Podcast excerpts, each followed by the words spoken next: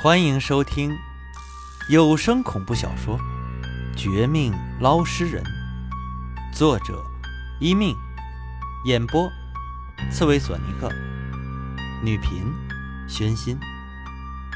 第三十九章，不期而遇。你恨我、怪我是应该的，都可以，但你自己千万不要大意。王青，注意那个老王，他人死而魂不散，还能白天出来行动，勾结李庆利等人，帮你却不参与行动，只是遥控指挥、隔岸观火，恐怕比这些炼制鬼婴的人更可怕。你自己多多保重。说完这话，廖明雪就此飘然而去。他走的那么坚决，那么伤心，那么令人不得不心神一动。可我却还是忍住没有追他。不说别的，就说他们一家子放过鬼婴团伙，让他们又害人，这已经很不对。更何况他明知这据点，却不跟我说，也不报警，可见其心未必很黑，但也不见得好到哪里去。廖家的动机我猜不出，也没空去猜，但我自己却在廖明雪离开后，也得采取行动，将他们的失误给弥补上。等那五十个鬼婴厮杀到了最后，大半都死了，重伤，只剩下极少数带伤四处跳跃之时，果断出手，以手持那把匕首狠辣出击。一波轻松的收割后，警方那边似乎也快到达了，心情恢复几分愉快的我，顺势将三个保安拿下，捆起来。自己就要功成身退之时，却在工厂外面的空地上遇到两个绝不该遇到的人，正是一脸奸笑的老王和猥琐之极的李庆利。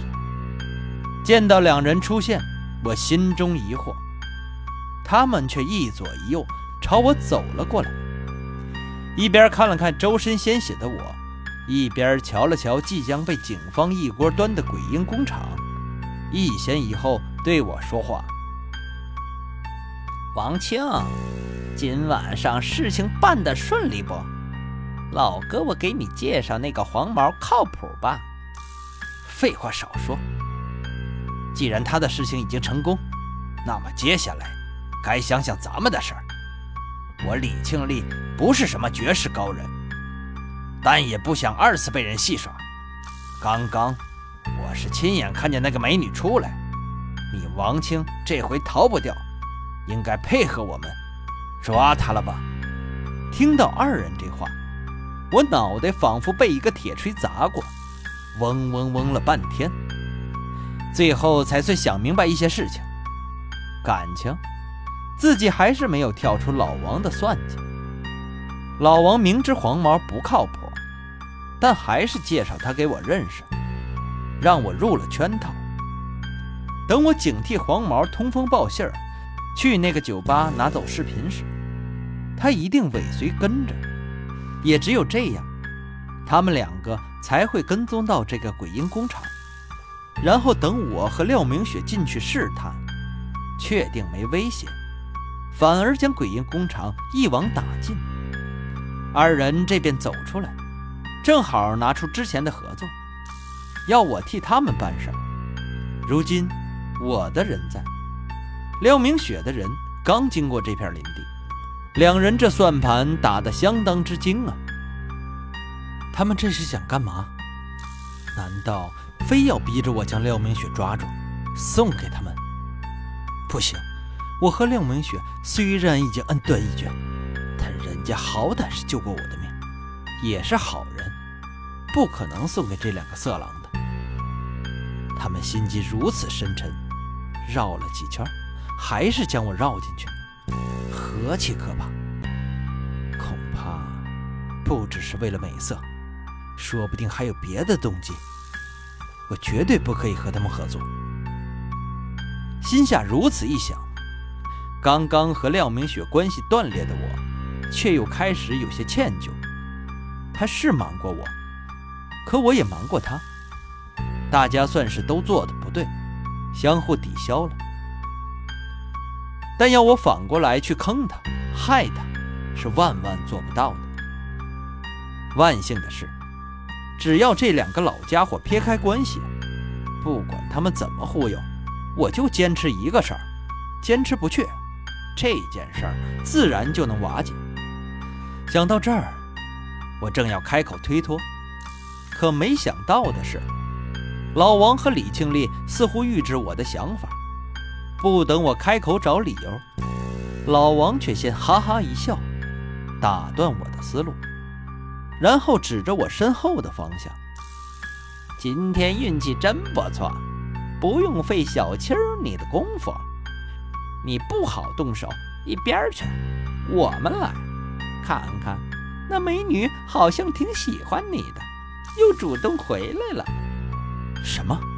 她居然自己回来？这廖明雪是疯了还是傻了？这不是找死吗？老王这话让我万分着急，当即转身，打算率先将廖明雪拦下，说什么都要阻止她回来送死。可就是这时候，还没看到廖明雪。我的后脑勺却被另一旁的李庆利快步过来，拿出一个锤子状的法器，狠狠地敲了一下。下一秒，我脑袋剧痛，却是带着极大的不甘心，就此晕死过去。最后一眼看到的，根本没有什么廖明雪，只有老王和李庆利俯视我，看我的时候。两人都露出一种得意洋洋、十分满足的神色。这小子真是倔呀，便宜不吃，非得吃罚酒，真是何必呢？废话少说，光抓他可不够，老板还是会骂人的。你要不想挨打挨骂，赶紧拖着他，一起回去找老板。有这小子在手。不愁那个廖家的绝色美女不来送人头，嘿嘿嘿，到时候我第一个。两人这话极其阴毒，可惜的是，我除了听到这些真相之外，并没有力气反抗他们，只得昏昏沉沉，越来越觉得身心虚弱，周围冰凉。到最后，再度睁眼时。赫然发现自己早已不在那个鬼婴工厂，但也不是我家所在的河边附近，而是一个满屋子白色墙壁的房间。除了白色之外，便是一种从未闻过的药水味、纱布味，正从床边的一个小桌子上传来。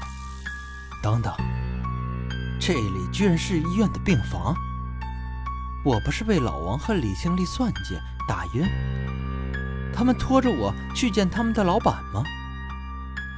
怎么会突然脱身，还被人送到这么好的地方？这不会是梦吧？一定是梦，是幻觉。其实我还是被他们经过，等会儿就有皮鞭、棍棒伺候，逼我去抓廖明雪什么的。心念一动。我这就从病床上跳下去，打算狠狠抽自己几个耳光，从这场梦境或者幻觉中醒来。但不想，一抽，脸真疼；一掐，大腿也是真的疼。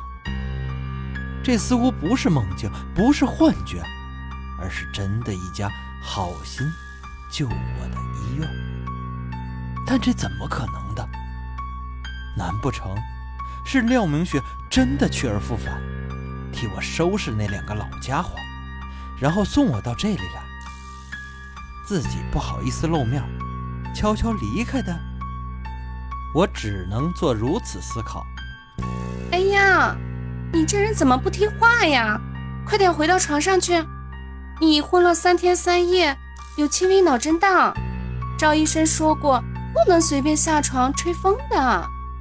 病房门口，一个娇俏可爱的大眼睛美女护士出现，不等我问她，却先娇嗔一句，不由分说，强行将我按到床上休息。他身上有股淡淡的清香飘来，让我心神荡漾。